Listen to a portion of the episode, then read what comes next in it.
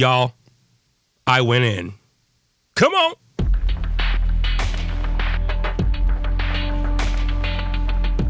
He said, And there shall be signs in the sun and in the moon and in the stars, and upon the earth distress of nations. I think she's a liar, and I think she deserves mockery.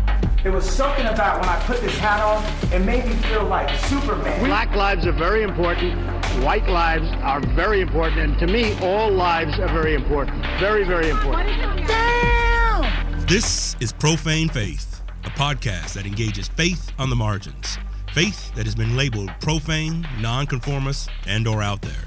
We'll be exploring the intersections of the sacred, secular, and profane define God. I'm your host, your boy, Daniel White Hodge. Hey y'all, how you doing out there in podcast land? Oh, mercy, mercy me. So much to cover this week. Oh man, so much to go in on. Golly, y'all. Um wow. Okay, so a couple different things. Well, one, um, how you doing out there? Hope you hope you're well. Hope you uh, if you are in a seasonal place and geographic location, hopefully you're enjoying the fall colors. And I know here in Chicago, we're probably getting ready for some cold weather.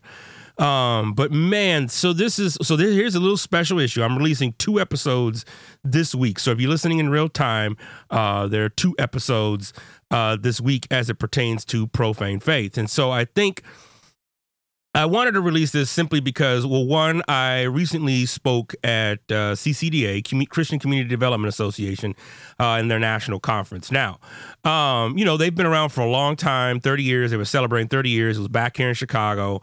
Um, initially, I wasn't going to go, but uh, a woman by the name of Q Nellum, who I've had on the show before, uh, she was on the special edition of uh, with James Cone. So you can check that one out from, from last season. Uh, she was like, yo, man, I want you to come.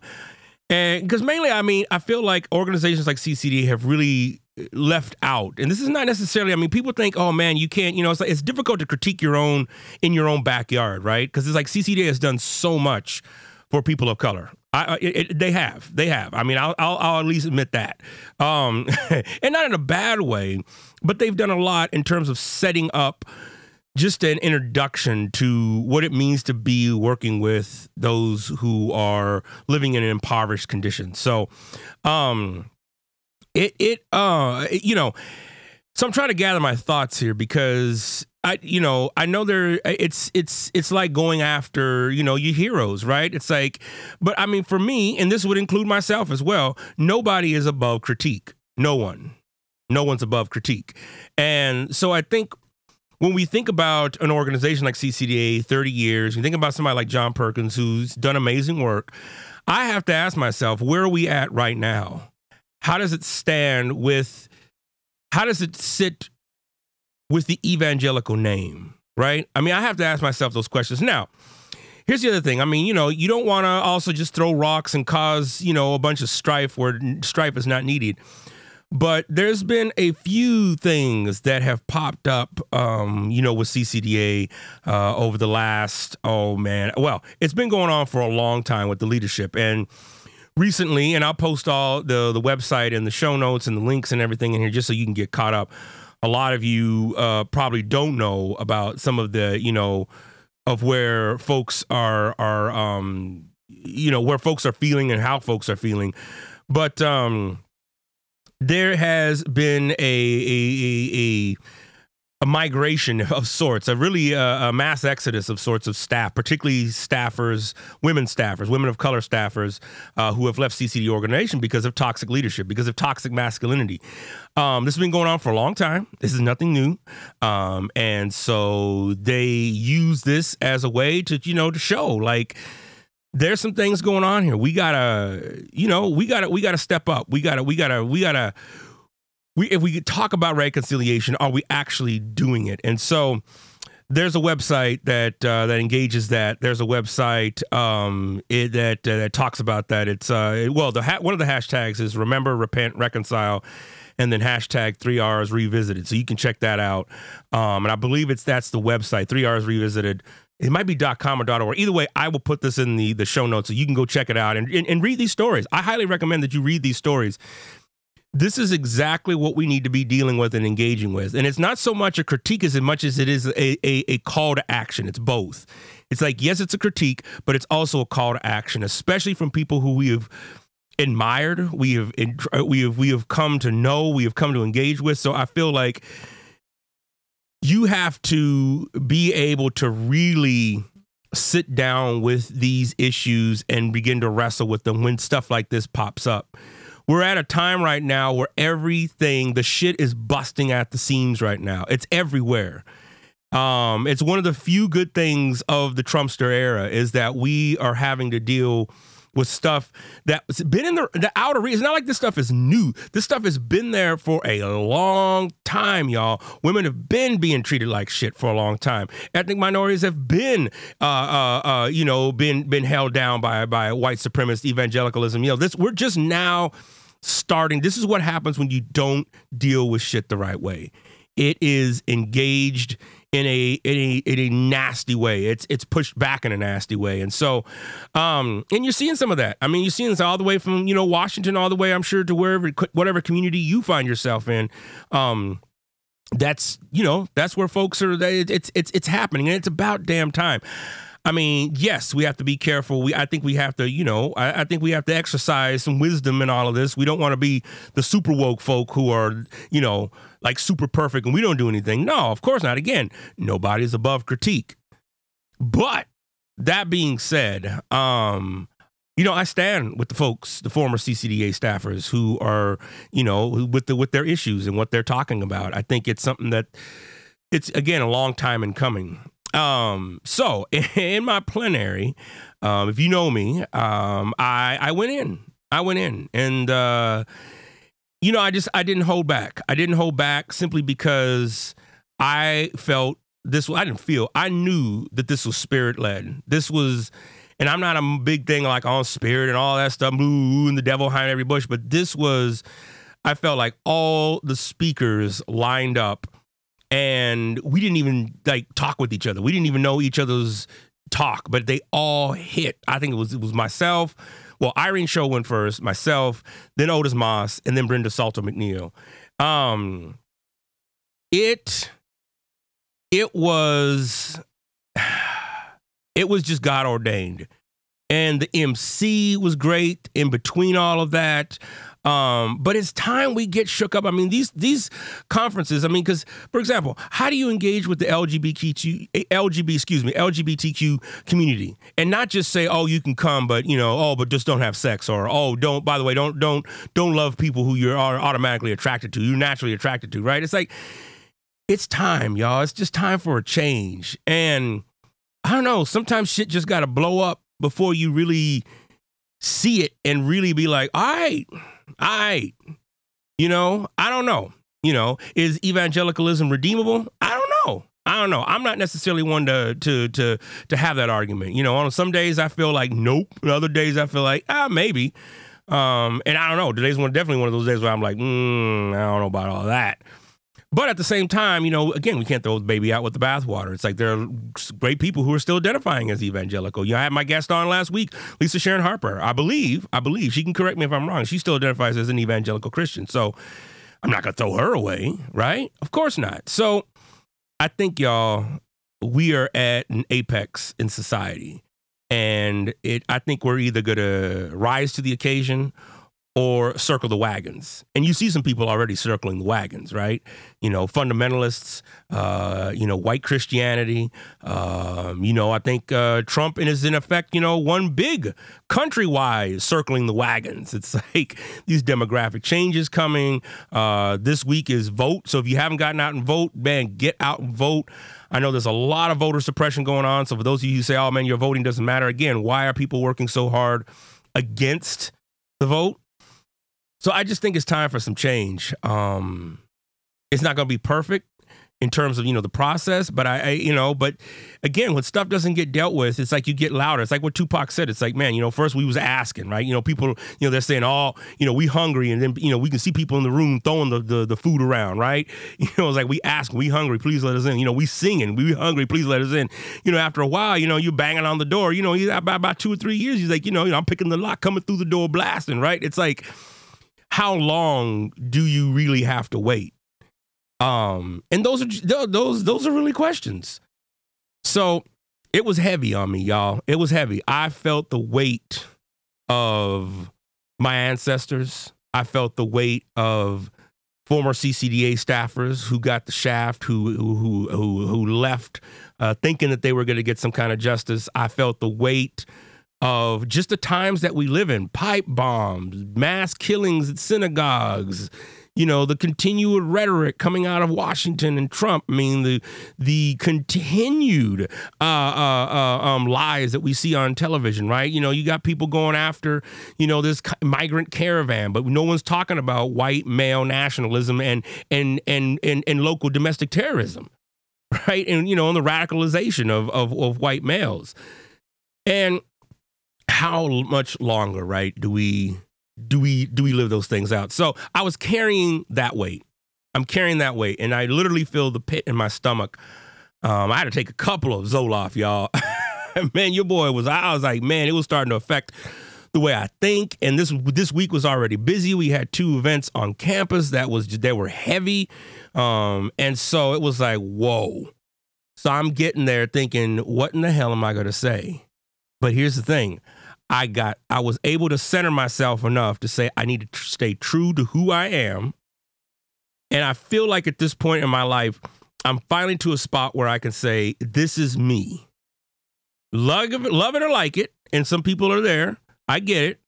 Love it or like it, but this is me. I'm not Michael Eric Dyson. I'm not Cornel West.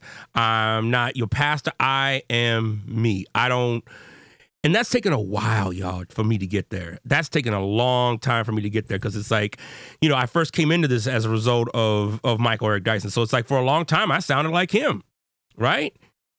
As I established my feet, and then it's like, you know, then I had my my other mentor, my local mentor, right? You know, so I sounded like him, and so it just kind of kept going bouncing around, and it just takes a while for some people. For other people, they find it quick, but it takes a while really to really kind of find your voice. What is it? And so this is me, and so I lived into that moment and it was a God moment. And I know there's probably people listening and be like, oh, I disagree, I disagree. Here's the thing I didn't curse. I used strong language, but I didn't curse. And if you're still kind of like a little fuzzy on that, um, I would encourage you to, to really get into rhetoric uh, and linguistics, um, rhetorical discourse, and understanding, you know, what strong language looks like. Now, yes, of course, we can make the argument that nigga and words like cunt and, and bitch, they're inflammatory. Yes, there are certain words, you know, you don't want white folks going around saying nigger, nigger, nigger, you know, you don't want that. At the same time, I think there's a point for strong language. I think the person has to decide how they're going to use that. Jesus used plenty of it. Jesus pissed a lot of people off, so much so they wanted to kill that fool several times. So for me, it was about representing all the, the weight that I told you that I was just, you know, that I was just feeling, and also just remaining centered to who I was. So that's what you're about to hear. And that's kind of what just kind of build up to it. Um, uh, and I knew I wanted to record it because I wasn't sure what you know CCD the organization, was going to do with the recording. So I was like, all right, I'm going to record this and uh, um, put it up on Profane Faith. Now, a couple caveats. Just one from a technical perspective. I recorded it on my phone. So my phone went up with me on stage, and I had my notes up there with me. So it's it's not a picture quality recording like the one I'm normally used to putting, or that y'all are normally used to hearing. So there's some bumps and scrapes. I try to clean it up as best I could, but the essence of the message is there. And so I want you to kind of grasp that and, and, and engage with that. I'm going to put the show note and in the show notes I'll put my my uh, PDF to the PowerPoint that I use because I know there were some people who were like, "Man, I didn't I didn't get that." So that's that's in there as well. Um and I really wanted to point, you know, put this out there because uh, one, I wanted people to hear it who who weren't there, who were like, man, I you know I wanted to hear that, and, and, and other things that you know it's just you know we can have the dialogue.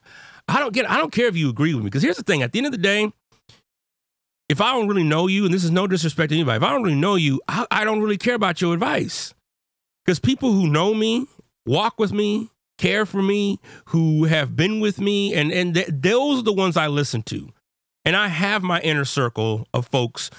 So when they say something bruh, this is what you need to change, or bruh, you need to, you know, go for it like that. those are the ones I listen to. Everybody else, and I think everybody needs to have, a, you know, a, a group like that because it's so easy to get distracted by the naysayers. Oh, I disagree with you, man. Oh, you know, because you know, especially religious folks, they're gonna come with, oh, you have a duty and a righteousness. Of course, there was all that BS, right? Because I went in. I mean, you you about to hear, right? And it's like. I don't. I don't make any apologies for where I stand theologically with LGBTQ folks. I don't. I don't. Straight up, 100. 100% I stand with them. Uh, my interpretation of the Bible, I don't find any sin or immorality uh, in there. I just don't. Not when you read it for what it really is saying. Um, so you know, let that be known. If you had, if you weren't already clear, hopefully you clear now. so you know, and I get that. You know, it's almost like being a liberal or progressive Christian is like some kind of sinful word, and you know, it's like eh, so. So really, all we can have then is a conservative view of Christianity. I think that's bullshit. Now, I don't think conservative Christians are bullshit. Hear me right. I don't think conserv- people who have more conservative thoughts or, or theology are bullshit. But to say that that's the only perspective that that I'm you know that that that's going to be be had in interpret, interpreting the Bible. No, that's whack. Straight up, 100. We have to have multiple perspectives. If all we're ever hearing is the same old same old, and I'll be honest, it's what I it's why I was kind of done with CCD and organizations like that because it's like we hear the same thing, the same message over and over, just in different forms, and over and over and over. I can't tell you how many people came up to me afterwards and were just like, "Thank you, thank you." You know, I thank you for saying that. I've not been able to say that. I've been thinking that for a long time. What wow. So I I'm I am living into that, my into my centeredness, into into that, and into who I am. I take homage in that. I know I know there's I don't think I speak for people. I just think I'm just being who I am and who God has called me to be. This whole podcast is about that. Hence the name Profane Faith you know, and these are the things that we are less likely to talk about. You know, women, like I said before on the show, it's hard to believe them. And so, uh, you know, there's some issues. We and we got to tackle them. You know, and if those people that were once heroes, I mean, think about Bill Cosby, right? It's like, damn, I looked up to that brother at one point, and now I'm like, I don't know. Don't get me wrong. There's other layers onto that, but I'm just saying, it's difficult, right? When when when our heroes are the ones shitting on folks and uh, you don't you don't want to. It's almost like you don't want to see it. Well, who does? Who does want to see it? So it's easy to just overlook it and then just put it all in, you know, in the category of, oh, well, you know, that was just that and that was just a one off. And it's just like, no, no, absolutely not. And I think it's time for disruption. Um, and I think the speaker brigade that I was with did that and did a really good job of it. Um, so I think it's important. I think it's important. I think we're seeing some good shifts. So again, the recording's a little rough. Uh, I had meant to take my microphone up, my little MP3 recorder. I didn't, so I apologize for that. But the essence of the message is there. Two for header. I'm about to, you know, you'll if you want to continue on with Profane Faith, by all means, subscribe, like whitearchpodcast.com. Go there, click on Profane Faith. There are the show notes. Um, uh, we're on SoundCloud, Stitcher, Google, the whole nine. If this is your first time, because you may just be gawking, you may just be coming through here, just being like, I just want to see, I want to see what that nigga said. You know what I'm saying? You just may be doing those things. And, and you know what? If that's you, that's fine. That's fine. That's fine. You may just want more ammunition uh, um, to uh, you know to uh, you know to use against the brother. But hey, you know it is what it is. I'm tenured, and I will lean, continue to lean into that. I've earned it, and um, I'm going to continue to say what I'm going to say. You know, um, I'm not afraid of fundamentalists. I'm not afraid of, you know, conservative ideology. In fact, I I have conservative ideologies in certain regards in my life. No one is one of everything. you know what I'm saying? It's just it's the complex. It's the way God made us. We're complex beings. So without any further ado. I know, I, but I had to set it up. I had to set it up, y'all. I had to had to let y'all know what uh, what was happening and how it was happening, and so check it out. Um, you know, just the talk isn't that long. They gave me seven minutes. I took 10. so the talk isn't that long. And so this, and so hence you're hearing, you know, part of it already. And so this is going to be a real short one. The next setup with Pam Rocker, I'll, I'll set that one up good. And, you know, I'll, I'll, I'll go in on that. So that'll be a normal episode, but you get into two for, I wanted to release this uh, so that we can continue the conversation. And it wasn't just my talk as well. I said, Irene Cho was with me. So there was, so you're hearing mine, but it's kind of out of context. Irene Cho went before me and talked about story and talked about being Korean, talked about being a woman, and talked about. And so that set me up. And then Otis Moss comes behind me and talks about politics and talks about Jesus and talks about. I mean, he just goes in as well. And then Brenda Salter McNeil, who a lot of people just love and admire, she brought it home and really kind of padded it up. And again, the MC, oh my gosh, she did an amazing freaking job of just the glue, the caulk. So if you get a chance to hear that last plenary session, okay, I don't know when they're going to put the audio up, but when you get a chance to hear that last plenary session, um, hear it all in in its fullness. Angie Hong, who's been on the show before, she was doing praise and worship, did an amazing job. So see the whole or listen to the whole thing. Man, they may release the video. I don't know. I know they're recording it, but listen to the whole thing um, and hear it in context. But again, this is just my part. Um, you know, it's I go in, I go in, and you know, I I don't apologize for anything. I truly believe this was spirit led, um, and the night was was rich with uh, with uh, with with God in the room. I really did feel that. I really did feel that. So check it out. Holla at your boy. Doubleheader, Profane Faith. Here we go. That's you, bro. All right. Yeah. Just walk on out. You just walk on out.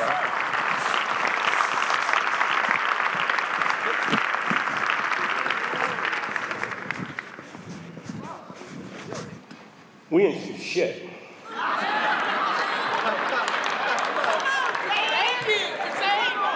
It's fucked up right about now. There is no church in the wild. Kanye and Jay Z had it right. And if you're offended, you're probably part of the no church in the wild. You see, I'm not here to give you pleasant answers this morning, this afternoon, whatever the hell time it is. When we elected who we elected and put that demonic presence into Washington, we have essentially caused ourselves to put ourselves into one of the most dangerous positions we've seen, at least in my lifetime. So when you think about it, there is no church in the wild. There's no church in the wild because we don't necessarily want to engage with the wild. And when I say the wild, I'm not talking about the literal definition in the, in the, in the dictionary. I'm talking about those who were ostracized on the corners, on the margins, in the cuts, and the people who said, you know, I don't know about church. I don't know, I've been hurt before. In the Gospel of John, chapter 6, Jesus goes through all kind of crazy stuff. You know, Jesus used some strong language in the Bible, right? Yeah. And you know that there were some times when Jesus was just like saying, you know, he was calling out the Pharisees and the Sadducees, calling the equivalent of mofos. Why do you think people left Jesus?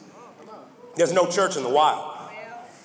And so we have some major changes happening, right? We have some generational shifts in religious identity. If you haven't read this study, PRRI.org, America's Changing Religious Identity, I highly recommend reading this. There are some major things happening in our church. We hear this all the time, right? But I'm telling you right now, the next generation that's coming behind me ain't gonna stand for the shit that we have. They're just not gonna stand for it.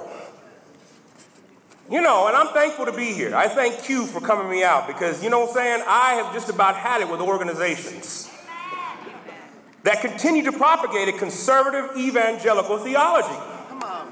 I handed my divorce papers to conservative evangelicalism on November 8th, 2016, officially. We had been separated for years, but you know, it was official in November of 2016. You say, well, Dan, what are you? What do you, why do you identify as a goddamn Christian, all right? I'm telling you right now, y'all, I don't know if you really grasp how bad we're really in a situation right now. I don't know if you really understand just where we're at as a country. I don't know. These socio religious shifts, Growth of the religious unaffiliated from 1976 to 2016, the white church is in decline. And so much of urban community development deals with white conservative evangelical theology. The racism is in the water. The water that we're drinking and what we're taking in. I see some of you out there giving me them looks. I see you. That's okay. Because I'm talking to the people who want to go out in the wild, who want to engage with what is happening in our communities right now, who want to engage with the non binary and the, and the non gender conforming LGBTQ community right now. We want to be with those brothers and sisters and non conforming people right now. And here's the thing I hear some of you talk about in the LGBTQ community. It's like my friend, uh, Brother Michael said, you know, if you ain't with it and you ain't about inclusivity, keep your name out their mouth, all right? Straight up. Y'all hear, y'all see you out there. I know you theologically, you're like, oh man, you know, I don't know, man. This is religiously speaking. Yeah, well, I don't know. Maybe about a hundred or so years ago, maybe a little bit more over than that. You know, folks swore up and down that slavery was biblical. Had whole conversations around it. You really want that look on you about 150 years from now? I don't. Need to go re- reread your Bible. King James Version alone has over 700 errors in it that we know of. Racial attitudes during the election, fear of a U.S. electorate, immigration, taxes, the rise of hate for blacks and feelings of blacks already having too many privileges, right? You people have too many privileges as it is. You just had a nigga for eight years. We ain't gonna give you any more. Starting to know why it took them 30 years to ask me to do a plenary, right? Definitions of white supremacy, because this is where we're at. It is the subconscious promotion of white culture as the best, or white is right. It's the denigration of minorities through subtle racism and passive discrimination. It's good, well intentioned, moral, but ignorant white people. It's the projection and shifting of social inequality and racism back onto people of color and minorities. It is blame the victim worldview. But you don't have to be white to be white. Let me just tell you that right now. Whiteness is a culture. Whiteness is also in the DNA of how we theologize. I'm talking to you, Christian publishers. I'm glad that as an ethnic minority I get to write about race and culture, but can I write a systematic theology book? The ones that are actually used, because most white seminaries are not going to want to talk about race. White supremacy. It's around us. What about some of the shifts that we've experienced in this country, right? We've experienced since World War II. 1960s a big postmodern shift in our society. We had a major shift there. Capitalism in the day, eh, capitalism as dominant in the late 1970s, the rise of hip hop culture in the 90s, rise of critical inquiry in 1991. I say 1991 because that was the beginning of now what we define as the nones, the religiously unaffiliated. 9 11 changed everything. We some fearful mofos, ain't we? God dang, man, we can't even tell the difference between a Sikh and a Muslim, man. What the hell? Straight up, man. We in some mess. And then ultimately, we're at right now with white nationalism, white fear, and a white Christian state. Because here's the thing this is where we're at with Trump.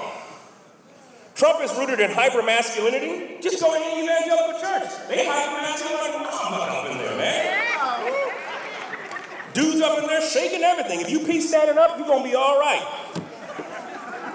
We love violence. Oh, yeah, I know, we say non-violence. Just go to the damn movies. You don't want that bad person to die by high blood pressure. You know what I'm saying? the, the, the, the bad person's gotta die, like blow up, get killed, stomped on, the whole nine. We love violence. Yet we continue to tell black folks and people of color that they cannot use violence as a means to solve some of the problems. Now, I'm here to tell you I'm working on a theology of violence. You come up in my house, it ain't gonna be just no reconciliation shit. Straight up. Yeah. Yeah, all right, come on now. We love our celebrities. We love dealing with engagement with non politically correct words and terminology rooted in American evangelical exceptionalism and, of course, white Christianity. This is what helped get Trump elected. And when we begin to think about some of the changes, I want to read a quote from you to you from the great Kelly Brown Douglas. She says it like this. Today, the manifest destiny, stand your ground culture war is fueled by the presence of a black man living in the White House. There's no greater challenge to America's grand narrative Anglo-Saxon, eh, Anglo-Saxon exceptionalism than a black president. This represents a complete encroachment upon the space reserved for cherished white property. It is no surprise, therefore, that the stand your ground culture has asserted itself in an aggressive and unrelenting manner. Y'all, I'm here to tell you right now. I'm not here to give you some answers, but I am here give you some thoughts moving forward. I talk about this a little bit more in my book. But I'm here to tell you right now, we have got to begin to move past the milk of theology and Christianity. We have got to begin to look at queer theology. We have got to begin to engage the LGBTQ community beyond just saying you can come, but you can't get baptized. You can come, but you know, so long as you don't date. You tell the person who got divorced three and four times to do that shit?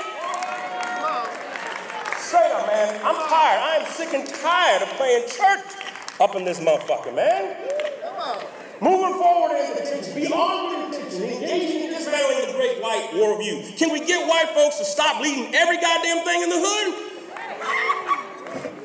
We gotta embrace the after Jesus, because Jesus was a nigga. Straight up. His story is hip hop. Right?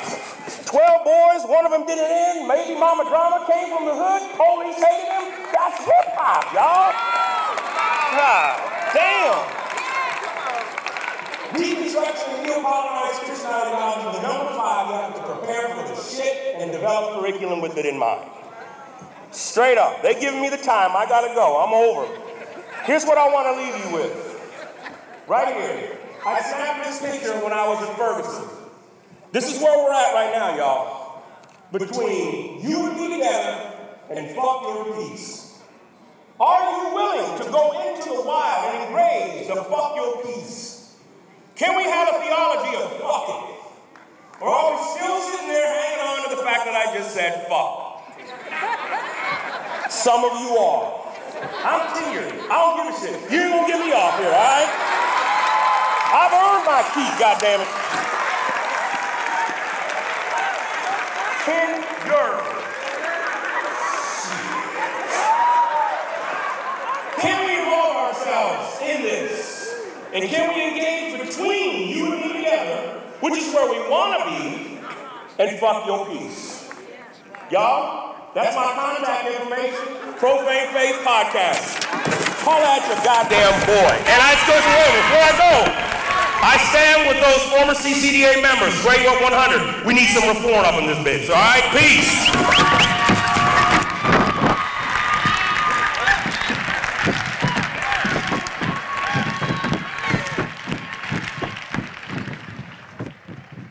All right. All right. Well, what'd you think? I told y'all I went in. Um, man, um, I usually don't. I mean, you remember the first season? I, you know, I used to do an outro uh, talk. I usually reserve this time for more works from you know my guests, um, or some sort of promotion or whatever. But I figured this talk was definitely worth the time um, just because there has been such a strong reaction on either way, whether people love it and they agree with it and they're like, man, thank you, because I've gotten that. I mean, I'm probably on my, you know, 15th email um, and probably easily, you know, messages that have come in from, um, you know, direct messages from Facebook, Twitter, um, you know, easily and another 20 or so, you know, there of people just saying thank you. So it's been overwhelming on that end. There hasn't been as much negativity, right? You know, or people who just disagreed. I should frame it that way, right? So, which is fine. You know, it's it's it it. You know, I I get that. I am situated where I am at right now. That I believe and know that I'm right where I'm at right now. So doesn't mean that I'm perfect. Doesn't necessarily mean that I, uh, you know, think that I have all the answers. No, absolutely not. But it does mean that I'm confident with what I did. I, I left everything I needed to leave on that stage. Um, and so, you know, this conversation here is really for those who are still trying to figure out, like, man, what's going on, what's happening. Um, I do want to point you to, you know, the this podcast. There's a lot of episodes, so I would recommend you going back, uh, particularly the one on reconciliation. I am not a fan of traditional modalities, theologies, and ideologies around uh, reconciliation. I think they lift up white people, and bro, not even necessarily white people. Let me reframe that. It lifts up white supremacy which is different. Uh, white supremacy encompasses also uh, culture, and so it's not just white people, but it it, it it allows white supremacy off the hook. It allows us to just let's just hug it out. I got a couple of tweets from that. It's like, oh, he didn't push us towards more reconciliation, more division. White people are always wanting some kind of you know way to come together and hug it out. Yet, you know, are quick to throw aside somebody or quick to right? You know nationally speaking it's like we're quick to throw away that caravan. We quick to tell folks you know they they uh you know their country you know oh we gonna bomb it but you know you can't come back in this country you know you can't come back to the us and so and this is collectively talking about you know both white people and white cultures so you know um i tend to not respond to a lot of stuff on i responded to a few just a couple people were just acting a fool on there so i was like you know um hey, a brother just got had to let a couple people know. You know, there's some other you know tweets on there and or whatever. Uh, I'm mainly on Twitter, and you know, people were just like, "Oh man, I can't believe this," and like, you know, how can CCDA allow this? And then CCDA sends out a um, you know an email that talks about you know, they essentially they're distancing themselves from me, which is fine. I, here's the thing: I think maybe ten years ago I probably would have been distraught. I thought, oh my gosh, you know. But I'm at a point in my own life where it's not that I don't care. It's hard to say. It's it's just that it's not necessarily something that matters to me in the sense that oh well they're going to be look I've been ignored by that organization for a long time. Let's if you want to keep it real, you know, and I know I'm not the only one. So I don't think, oh, it's just poor dad. No, I'm not the only one. I know my age group, 40 somethings, and probably between 40 somethings, I would even say probably 35 to about 55, that 20 year span, we was just forgot. We just feel forgotten by, you know, that organization. And those are things that we got to deal with.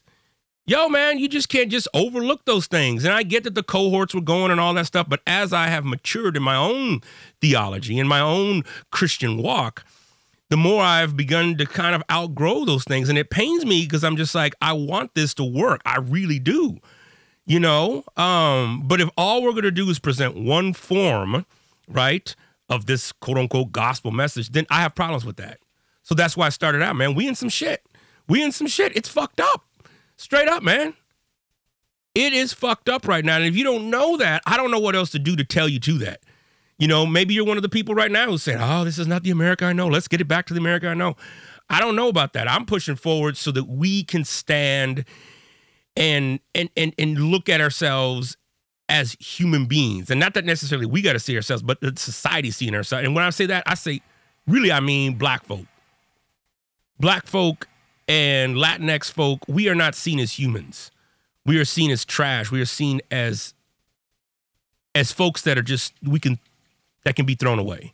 And, you know, after a while, it's just like, I'm, you know, I'm just done with that. You know, after a while, after being in an evangelical organization and trying to, you know, we censor ourselves so much as people of color around white folks and around white supremacy, right? We censor ourselves and then we kind of just want to go back to the same, oh, well, but you know, it takes a long time to change, Dan. Oh, man, y'all.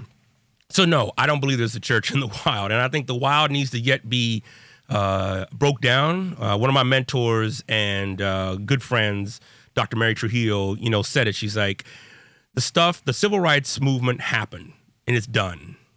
It was great. It made some great momentums, but that construct is over, and we just got to keep pushing forward. She said, because we really don't know what to do yet. We don't know. We haven't figured out what works. And I've mentioned that a few times here uh, on the show.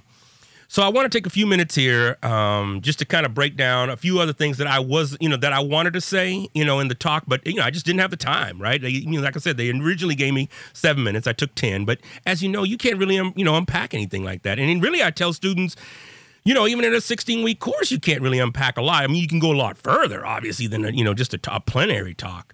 But um, you know, the the goal was just to kind of provoke and to get people to you know start thinking and hopefully lead to some change somewhere.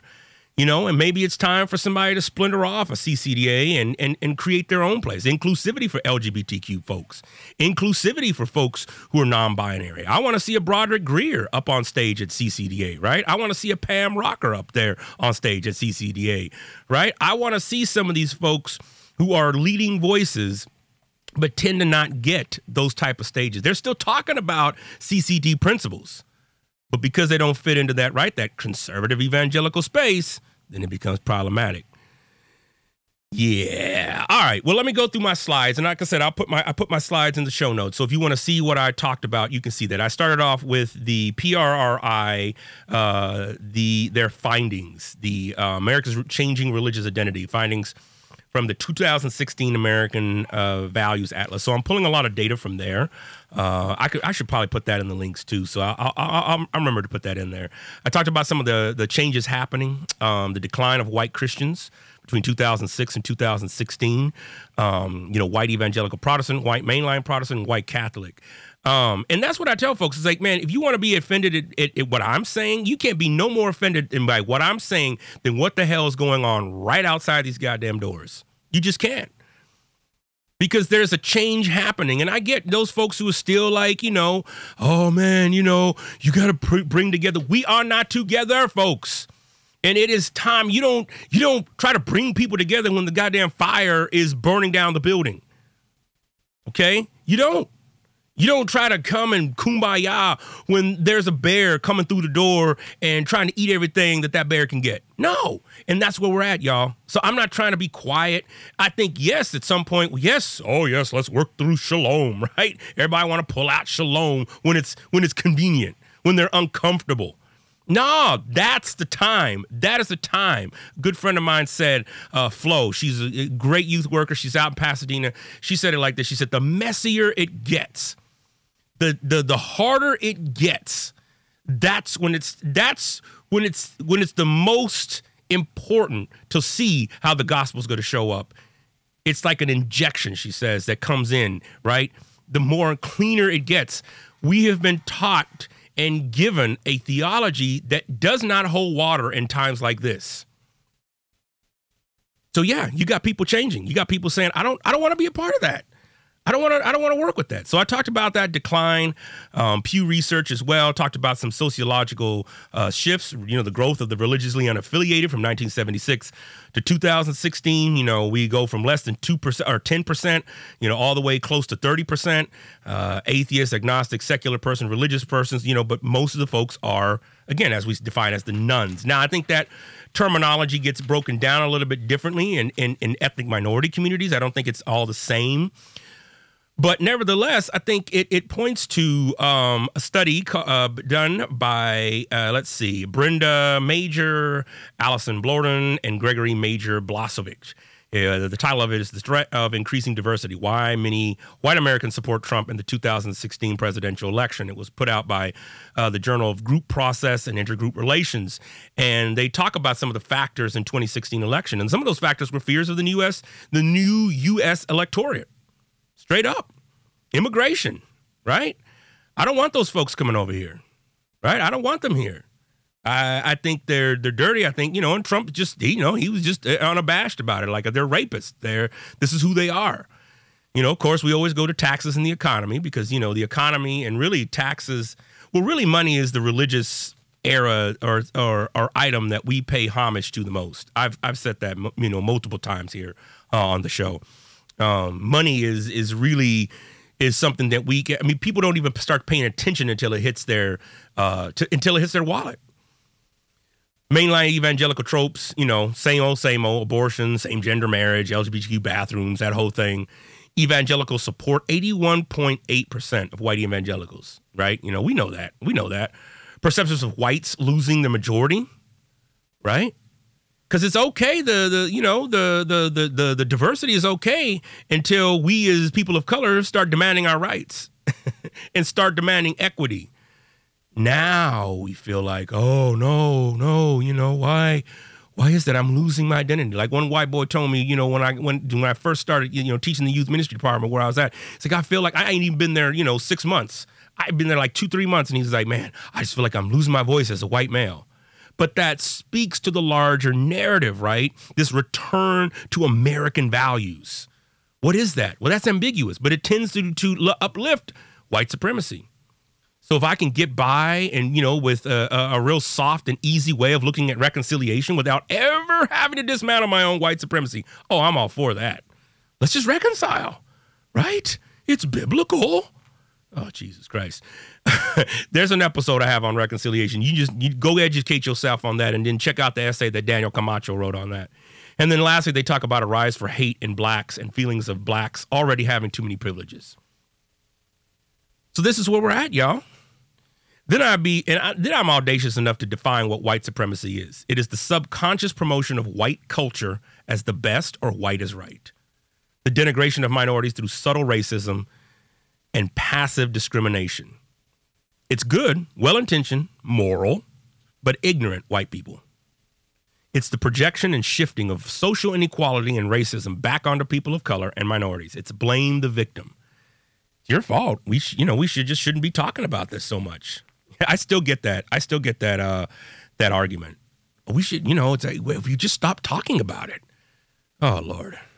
So white supremacy is, is a culture. It makes itself into in, its way into institutions. It makes its way itself into the, the way we think to be on time, the way we avoid conflict in in in institutions, the way it's passive aggressive. You know, we allow toxicity to come from our leadership. It's almost like the worst people fail upwards. And those become the executive directors and the CEOs of some of these organizations. But the reality of it is, is that you know CCDA has to reckon with the fact that many of these CCD organizations are run by white folks. And I have to ask, where do you stand on race? If you're working with ethnic minorities, and that's part of what my research found in Homeland Insecurity, is that it's not good and it's doing way more harm than it is good. So I talk about some of the societal shifts, and I won't get into pretty much you know all the details here, but I start with World War II. I mean, in the book, I go all the way back to the Age of Discovery, um, but uh, you know, for sake of time and everything, I start with World War II. We love World War II. Every year, there's a new film out that has to do something or is connected back to World War II. World War II was a time when the world was still in binary. This is good. That's evil. You know, Vietnam fucked everything up, right? Because it was like we finally saw what war really was, and it, and and it's ugly. Who's the real enemy? Who's the real good person? Who's the real good guy? Right? We don't really know that.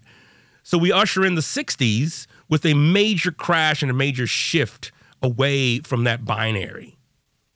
Capitalism begins to take over in the late 70s. We know that. The post industrial uh, complex starts to take over, right? Factories are moved out of the city, uh, moved overseas because it's just cheaper. You don't have to pay people insurance. They're not thinking that much. They just want a job. Perfect, cool, let's go overseas. You have the rise of the 80s, which is really the rise of, of, uh, of uh, popular culture, right? When you think about MTV, it comes online in 1981. You know, and it was really this time where the US was really connected now to popular and mainstream culture. It set the tone. By the time you reach the mid 80s, one or nine in 10 families in the United States have a TV uh, in their home, which is a stark difference from just 20 years prior in 1965, which was about, uh, if I got to remember, I think it's either three or four families in 10, you know, had a television in their home right?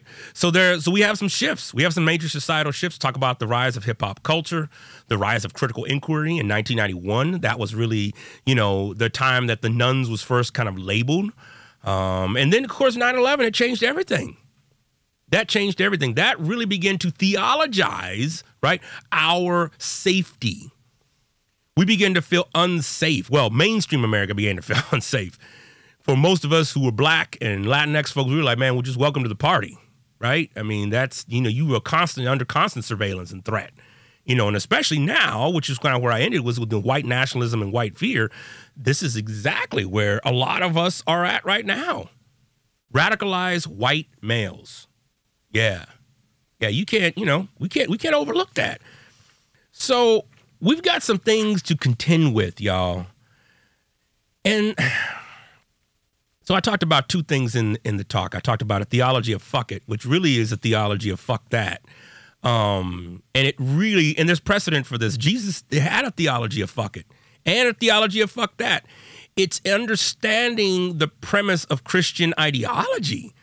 It was really that. I mean, Jesus, think about Jesus is a Jew coming in, disrupting shit all over the place, right? He's coming in, he's having all these debates and arguments, he's healing on the Sabbath. He's he's, you know, he's working with these 12 knuckleheads. He's, you know, he's doing these things that's just saying, man, fuck you, dudes. This is what I'm about to do. And he actually says words that are very similar to that. We don't want to admit it. We don't want to see it. We got a very domesticated Jesus, the image of Jesus. You know, we got this tame Jesus, but Jesus was that. And so I base a lot of that on the life and story of Jesus Christ, both stuff that's in canon and both stuff that's out uh, out of canon as well. All right. And it, for me, it's about looking to Jesus as the ultimate example. I mean, Jesus even says before he leaves in the Gospel of Luke, like, I have so many things to tell y'all, but y'all niggas ain't ready for it. Straight up, man. Y'all, y'all ain't ready for this. So why am I gonna sit here? I gotta go. I gotta go. Y'all, y'all can figure it out. And he left the gospel entrusted to a bunch of meatheads that ended up, you know, for the most part, getting it right. I'm like, oh my gosh. So, and then and I talk about a theology of violence. I've talked about on this show before. Um, but you know, what does it really look like to take up arms, um, to defend yourself, and in times of war? I really hope we don't get to that. I really hope we don't. And I'm not saying that we need to go out and beat people up and beat white folks. I'm not saying that, yo. Stop Stop thinking that that is exactly what we're thinking about, but I'm simply saying we live in a violent world where it is excused daily. Just the, the idea of peacemaking comes with a gun. It, that is attached. Law enforcement comes with a gun. So, yes, we live in a violent society, so let's quit thinking that, you know, this is, you know, something. I mean, most of us who eat meat, we got to reckon with the fact that, you know, an animal was killed. Something was killed for you to eat. I know I can hear my vegan friends right now saying, mm, mm. that's a whole nother show. We'll, we'll go there.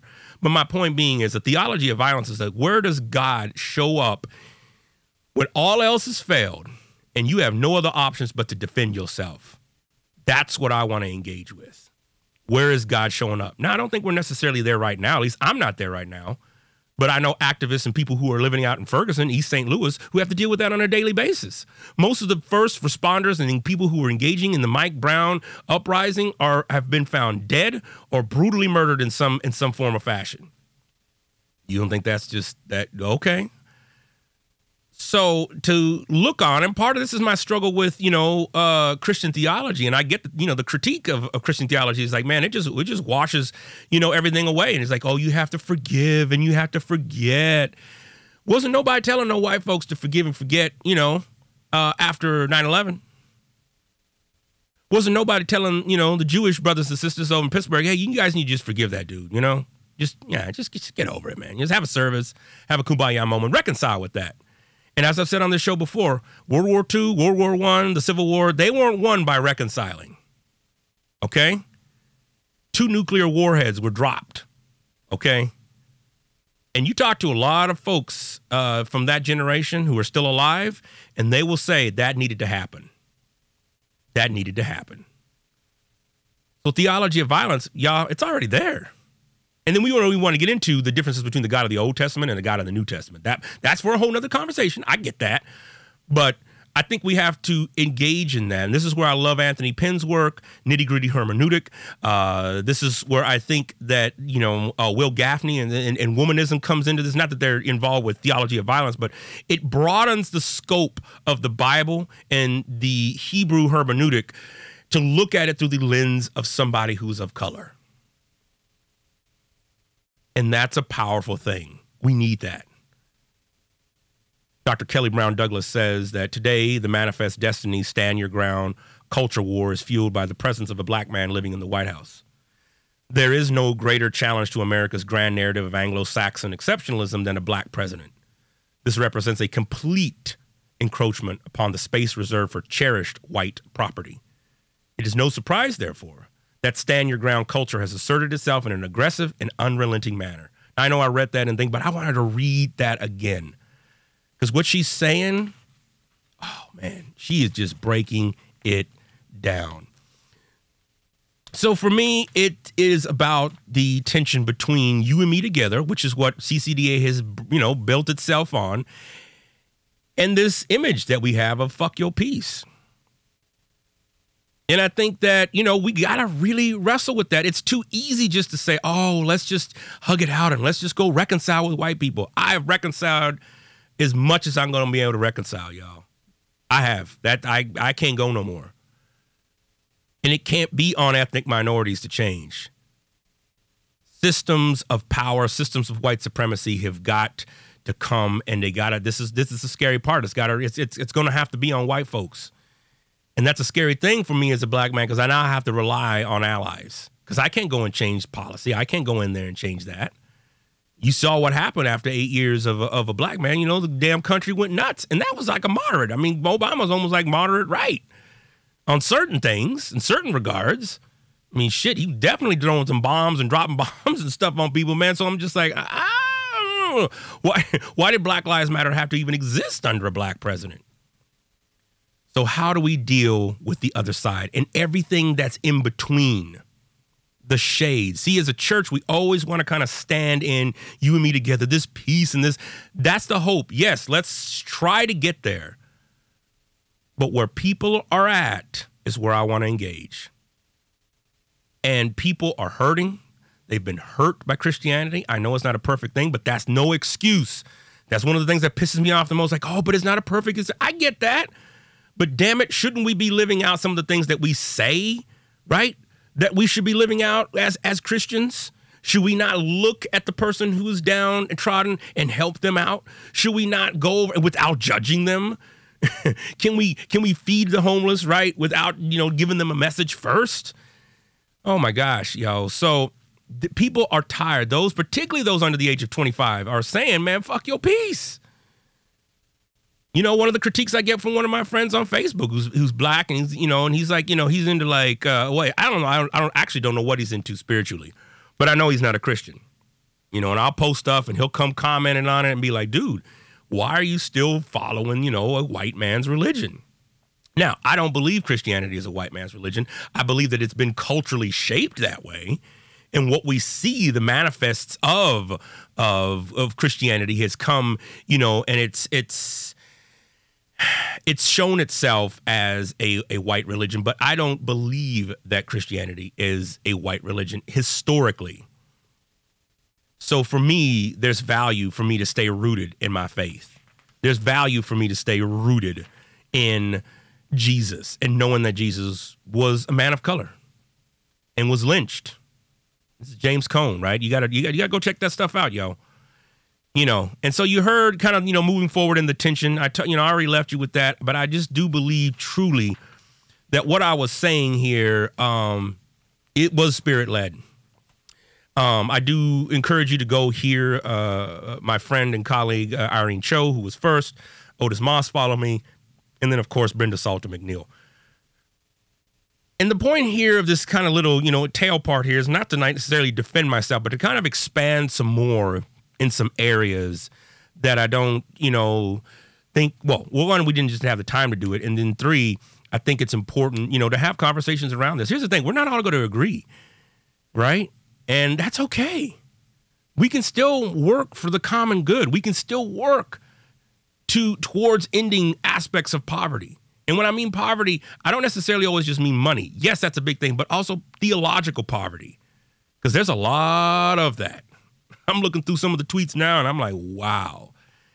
You know, you know, some persons actually said, you know, oh, Dan, he showed his ass, man. You know, they thought it was a shtick that I was doing, that some kind of uh, uh, thing to sell books. I'm like, nah, fool.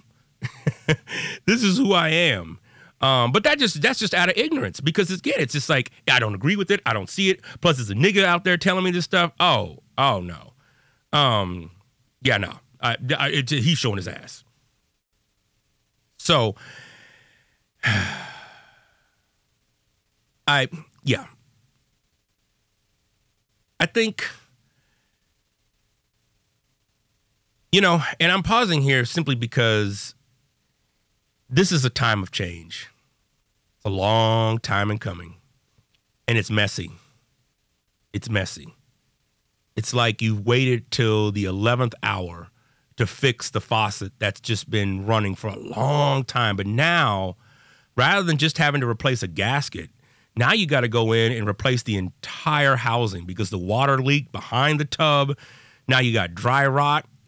Now the pipe is rusted, right? You can't even screw a new uh, threading in. Now you got to replace all that. In fact, now once you start getting into it, you realize I may have to replace the flooring in this, the studs. Now there's mold because the water that that didn't drain away has been sitting for a long time, and it's messy. Gosh, dog, you don't even want to look at it. And it's too easy just to be, you know, like, well, let's just not use that, you know, let's just not use that restroom. you know, let's uh let's just use the cold water and it's okay if it leaks a little bit, but you know, that's what I hear when people are like, "Oh, but it takes so long for change to happen." At least they're doing something. I'm I'm sorry, I'm just we're at a point now where I'm just I'm beyond at least they're doing something. And if you know me, you've been listening to the show, you know I'm beyond just trying to coddle white folks. I imagine if you're listening to this, you're either probably trying to gain ammunition you know, to send to my boss and stuff, um, or you're genuinely trying to feel this out and trying to, you know, trying to think through, like, man, what does this all mean? Well, I welcome you. I welcome you to that conversation. For those of you who genuinely want to be there and stay in the tension and stay in the mystery and the ambiguity of who God is, I welcome you. You know, those who just are gawkers, you know, they'll they'll find somebody else to gawk at, you know, soon enough. So hopefully this has helped clear, not clear, that's wrong wording. Hopefully this has given you some more context of where I was coming and uh, what I was trying to break down. So keep watching, keep learning. And at one point, I thought I was going to do a double header, and I'm not. I, I didn't want to take away from Pam Rocker. She's an amazing uh, voice, and she will be on next week. And um, yeah, I got to give her her time and her props because she's great. She's amazing. She's amazing. Um, so thank you for listening so much. Um, you know, subscribe, like. I'm on iTunes uh, whitehodgepodcast.com. You'll find a boatload of show notes, and we will continue this conversation. All right, y'all. Much love, one love, peace, love, and happiness in God. Peace.